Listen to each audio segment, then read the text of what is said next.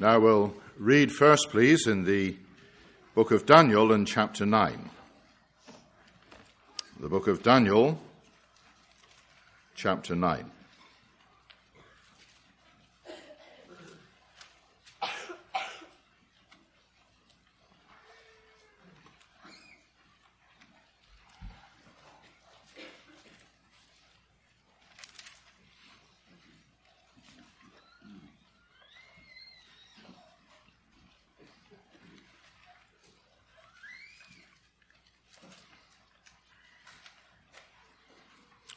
We'll read at verse 1 of the chapter, Daniel chapter 9 and verse 1.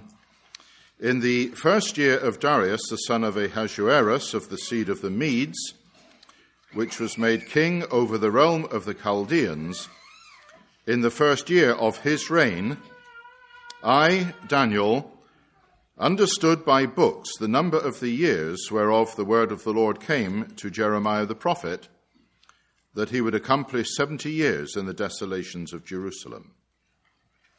And I set my face unto the Lord God to seek by prayer and supplications with fasting and sackcloth and ashes. And I prayed unto the Lord my God. These early verses inform us, should we study the dates, that this was 66 years after Daniel had been brought from uh, Jerusalem to Babylon. So the time of the captivity, which he had learned by reading in Jeremiah 28, the period of captivity of 70 years was nearly at an end.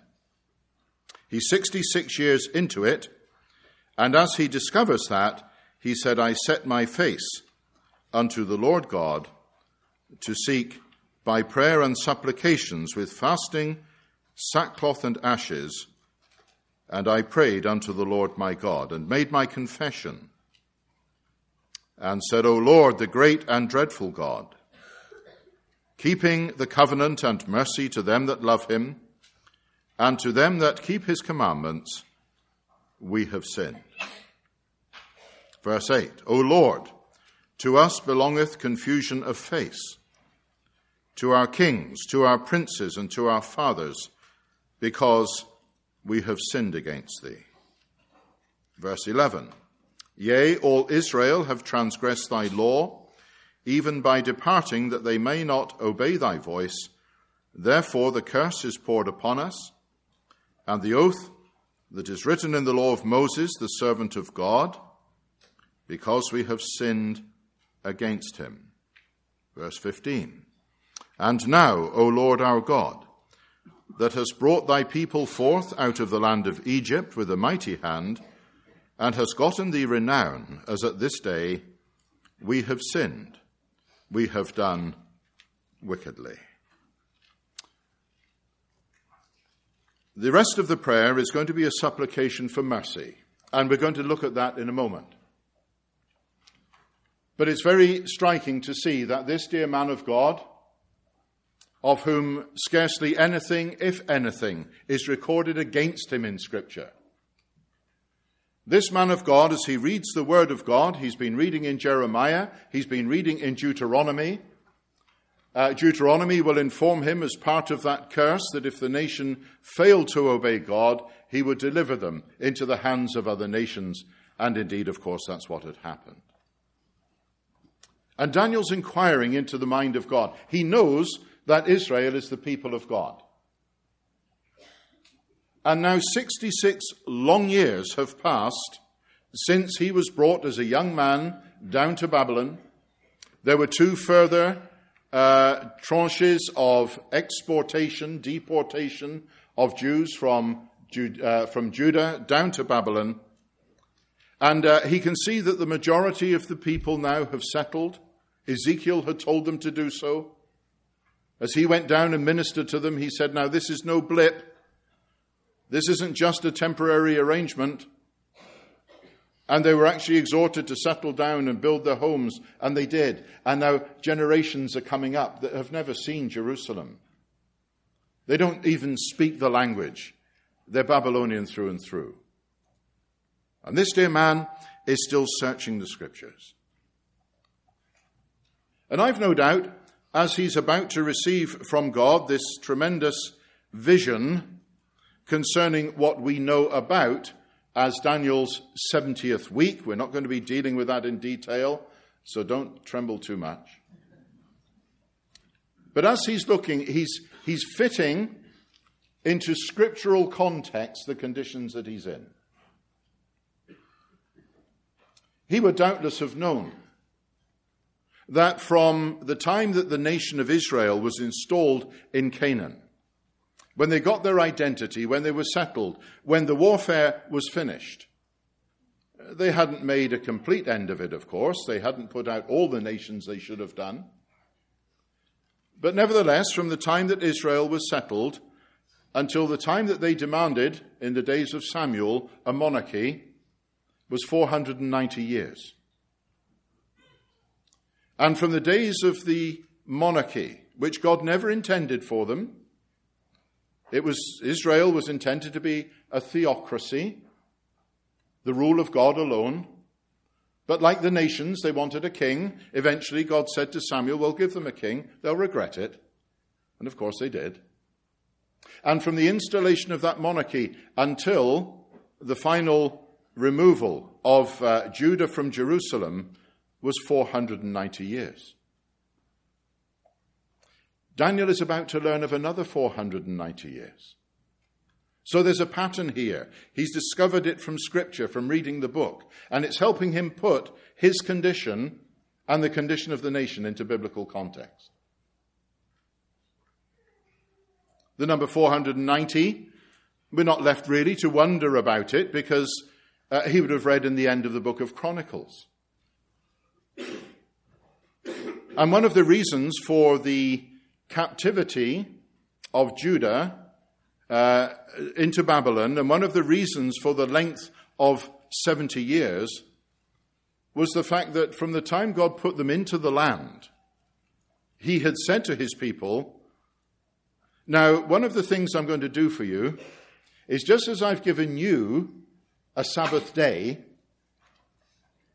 you are going to give the land a Sabbath rest. But it's not going to be one day in seven, it's going to be one year in seven. It's going to be a Sabbath year.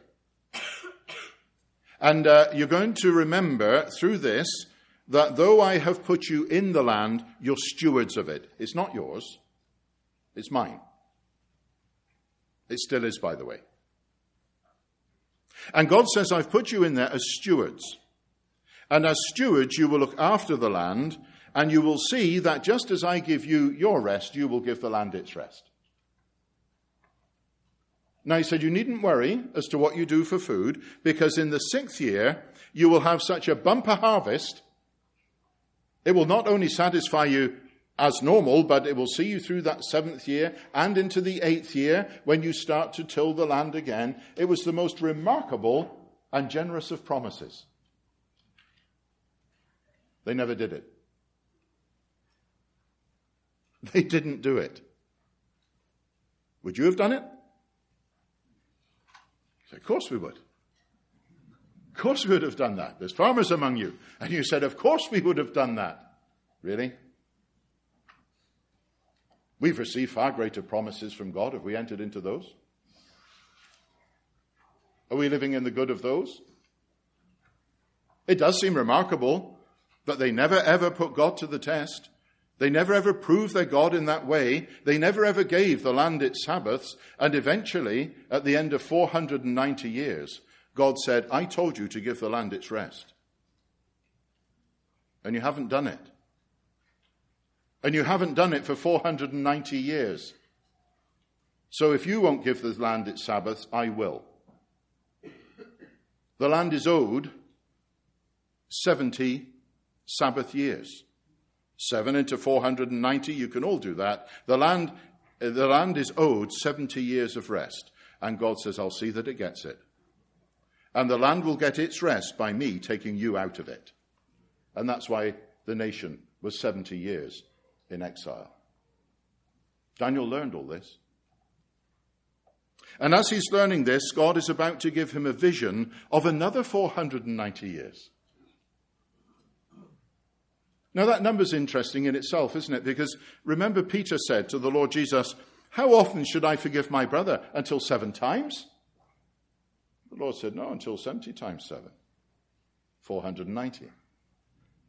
So it, it seems that that number would suggest the limit of divine patience. That there is a limit to divine patience, and eventually it's exhausted, and God moves in judgment.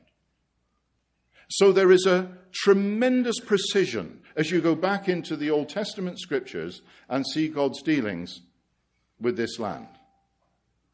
And Daniel, 66 years into that 70 year period, has been searching the scriptures. He's discovered it's going to be 70 years.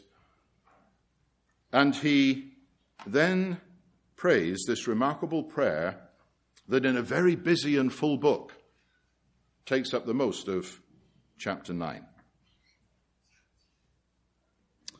We paused in the reading because four or five times over, Daniel does what godly men do. Though unreproachable himself, he took a stand with a nation that was wrong in heart before God. And you noticed in the selected verses we read, we have sinned. We have sinned.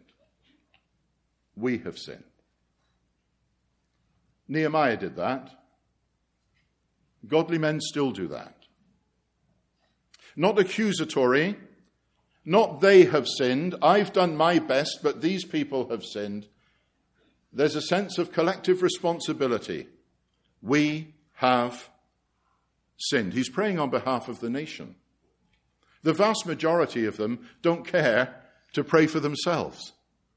But he's praying on behalf of the nation. Do we? It would be arguable as to whether your great nation or the one that I am part of, it would be arguable as to which of us is in the bigger mess. What do we do about it? Do we pray, brethren? I know that neither of our nations enjoys the favored status that Israel did. I appreciate that. But God has appointed the nations, He's appointed the bounds of our habitations. He does tell us to pray for kings and all who are in authority. Do you, as assemblies, do you, as individuals, give yourselves to prayer?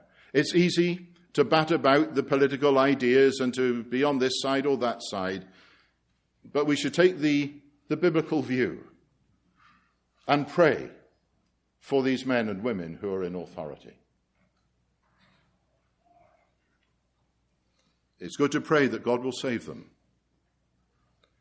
For it's only through knowing God's salvation that they will have any idea, really, of how any authority they have has been directly delegated from heaven. It's clear from their actions they don't know that. It's clear from their actions they don't believe that. They believe that you, the people, installed them there. But you know you didn't. Not only because you don't vote, but because the scripture says God put them there. Do you believe that? It's a principle through scripture that God gives nations the leadership they deserve. And that should be a humbling thought for us. Daniel prayed uh, on behalf of a nation. We have sinned. We have done wickedly. We have sinned. We have sinned. By the way, he's praying that because he sees the outcome of things. He sees that what God had planned and intended for the nation is not being fulfilled. And so there's confession and there's sorrow of heart. Let's move from the political to the spiritual.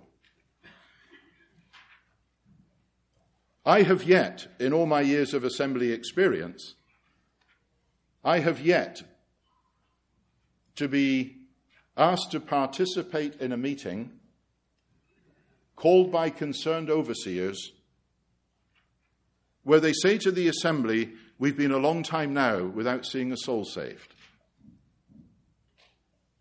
The baptistry is full of spiders and dust.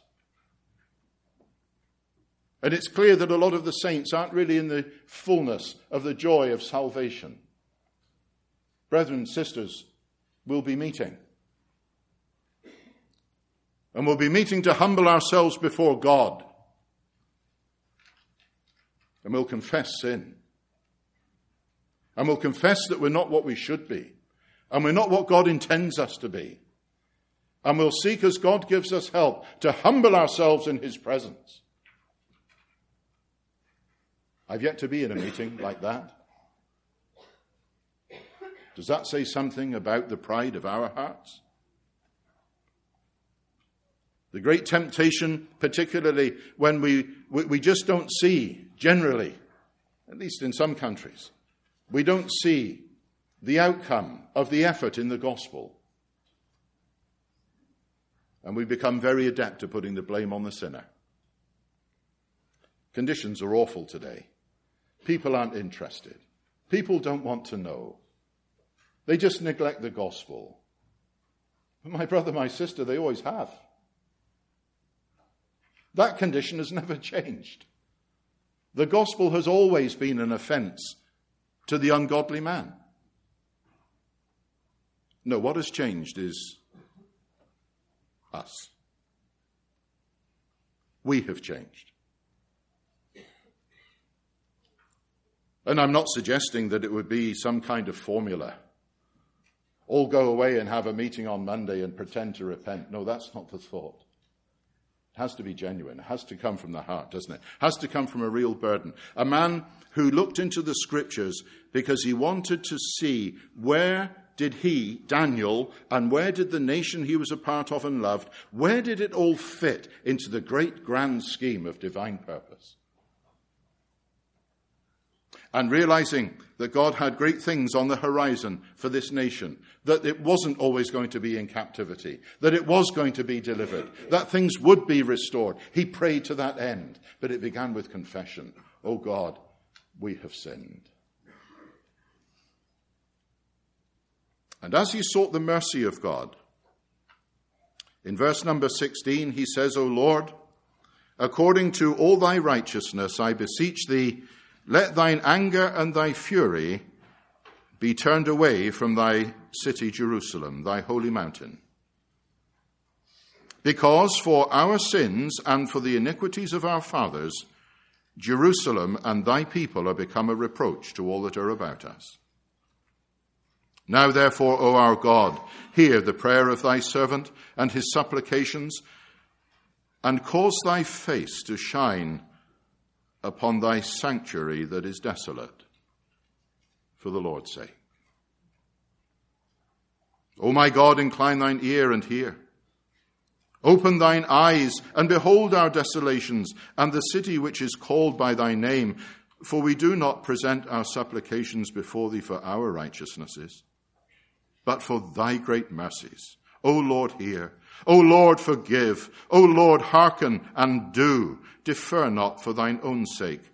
O my God, for thy city and thy people are called by thy name. And whilst I was speaking and praying. So this great dramatic prayer was interrupted by the appearance of the angel, Gabriel, who is about to give him this tremendous vision concerning the so called 70 weeks.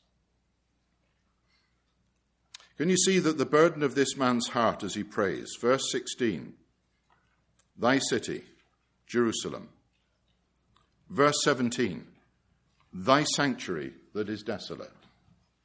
Verse 19 Thy people are called by thy name. Thy city, thy sanctuary, thy people What's he praying for? Ultimately, he's praying that God would glorify himself. Do you remember how Moses was similar? When the people had sinned and made that golden calf, and God said, Just stand out of the way, Moses, I'll, I'll, I'll, I'll destroy them. I'll make, a, I'll, make, I'll make a new nation from you. You can be the head of a nation. And Moses said, No, no, no. That can't be possible. It's amazing how these men, on biblical record, spoke about these things with God. And Moses said, That can't be possible. Because if you were to destroy this nation, then the heathen would mock. They would say, ah, oh, their God was strong enough to bring them out of Egypt, but he couldn't sustain them. Oh no, oh God, for the glory of thy name. Ah, if we would learn to pray like that, eh? Oh God, for the glory of thy name. And he's got this burden the city, the sanctuary, the people.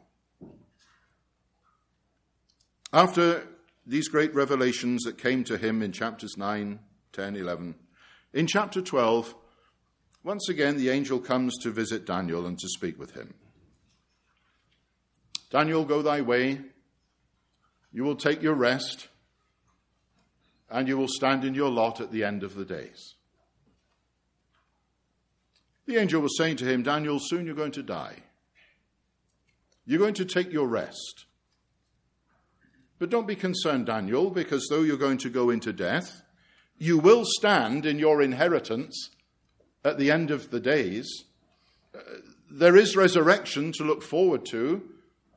And in case you're wondering when these Old Testament saints will be raised, there's no doubt from Daniel 12. It will be at the end of the days. What days Daniel might have said? Well, the very days you've just been prophesying about. The days, particularly, of Israel's tribulation. At the end of those days, then there will be the resurrection of those who died in faith in Old Testament times, and Daniel will take his place among them. But the great thing is this the prayer of chapter 9 is going to be answered at the same time. It's not been answered yet. Thy city, thy sanctuary, thy people, Daniel's desire for them has not been answered yet, but it will be. And that man will be raised to see that prayer of chapter 9 fulfilled. And a little word comes in that is very interesting to study. Because concerning thy city, Jerusalem, I want you to turn with me, please, to uh, Luke's Gospel and uh, to chapter 21.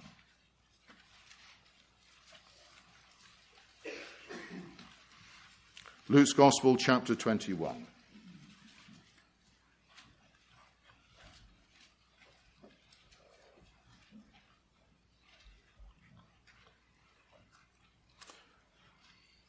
Lord has been speaking since verse 6 about the city.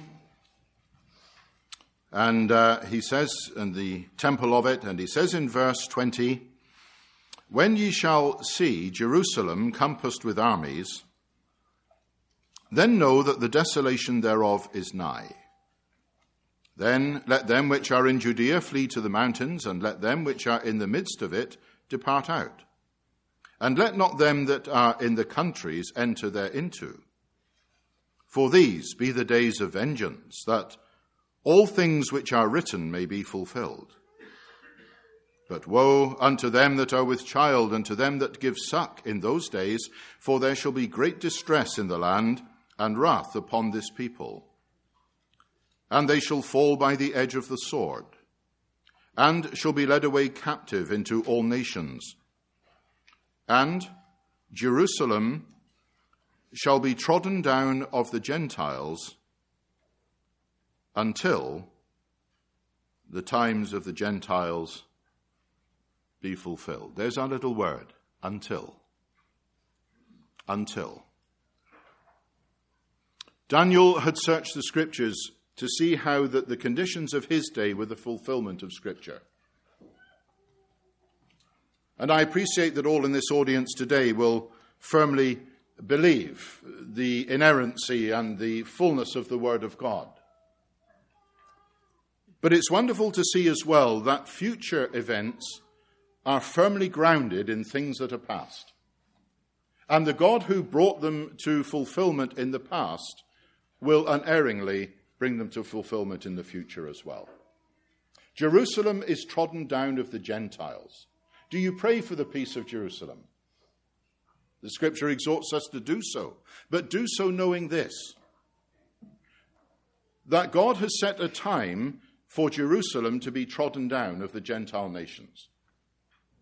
And that period began at the point where Nebuchadnezzar, raised up of God as the head of the Babylonian Empire, where Nebuchadnezzar sacked Jerusalem and the temple and everything in it and took the people of Judah into captivity. See, we might have thought that Judah would have learned from the fate of Israel, the northern ten nations, uh, uh, after the uh, ten tribes, after the nation had divided after the reign of Solomon. And the northern kingdom had been taken 150 uh, years before into captivity by the Assyrians for their idolatry, for their wickedness. And yet they didn't seem to learn that in Judah. And it seemed one of the reasons was this we've got Jerusalem, we've got the temple. God isn't going to allow his temple to be overrun by Gentiles. And if there's a particular pride, it seems that God hates more than another, it's spiritual pride, whether it's in the nation or us. And they said, We've got the, we've got the temple. That, that assures our continuance. And they didn't know their God. God said, I would sooner that that temple was pulled down and destroyed by Gentiles than it was profaned by my own people and my name made a mockery amongst them. God said, I'll not have it. Still does, by the way. God has not changed. He would sooner have the Gentiles destroy it. Gold, beyond our imagination, silver, all the precious things, precious to men. I speak carefully and reverently, they were nothing to God. The glory had already departed. But not only was the temple destroyed, but when Judah was taken into captivity, a transfer was made in the government of this world. Up until that point, Israel had been the head of the nations. God had always intended them to be a mediatorial nation. When he took them out of Egypt, he said, My intention is that they will be for me a kingdom of priests. It was intended that they would represent divine things to the nations of men, and they would lead the Gentiles to a knowledge of their God. And instead, they adopted the ways of the Gentiles and often ways that disgusted the Gentiles. And eventually, God said, I'm going to remove you from that favored position. You will no longer be at the head of the nations. The Gentiles will now be dominant. And this period of time that the Lord called the times of the Gentiles, that's when it began. And we're living in it now, where world affairs are dominated by Gentile nations. And Daniel prayed for the city, thy city he knew of the scriptures that spoke of the glory of Jerusalem and of Zion. Really, the thought of Zion is how, Jer- how Jerusalem uh, and the center of the earth should be in the eyes of God and the eyes of men. Daniel knew Jerusalem was sacked and destroyed and burned. He prayed that the city would one day come back to, to former glories. Well, it hasn't happened yet. And it's not going to happen while you and I are here. It's only after we've been taken to heaven at the rapture, only after the tribulation period has brought that proud nation to its knees. And when that tribulation period comes to an end, and the Lord Jesus descends in power and great glory from an open heaven, Daniel will be raised from the dead. And Daniel's prayer will be answered. But until then, until then, Jerusalem shall be trodden down of the Gentiles until the times of the Gentiles be fulfilled. We as believers look at the world scene, we look at the world stage, and you maybe wonder how things are all going to pan out. Never let that take your eye off the coming of the Lord to the air for his people. But as we look at these things, and as we see the, uh, the arrangements that God is making at the moment, preparatory to the events that will take place after the rapture, we realize that the coming of the Lord is very near. But though Israel makes proud boasts about its capital, I'm sure that you, as a nation, having recognized Jerusalem as the capital of Israel, that will be seen kindly in the eyes of God. For any who look kindly upon his people, God looks kindly upon them.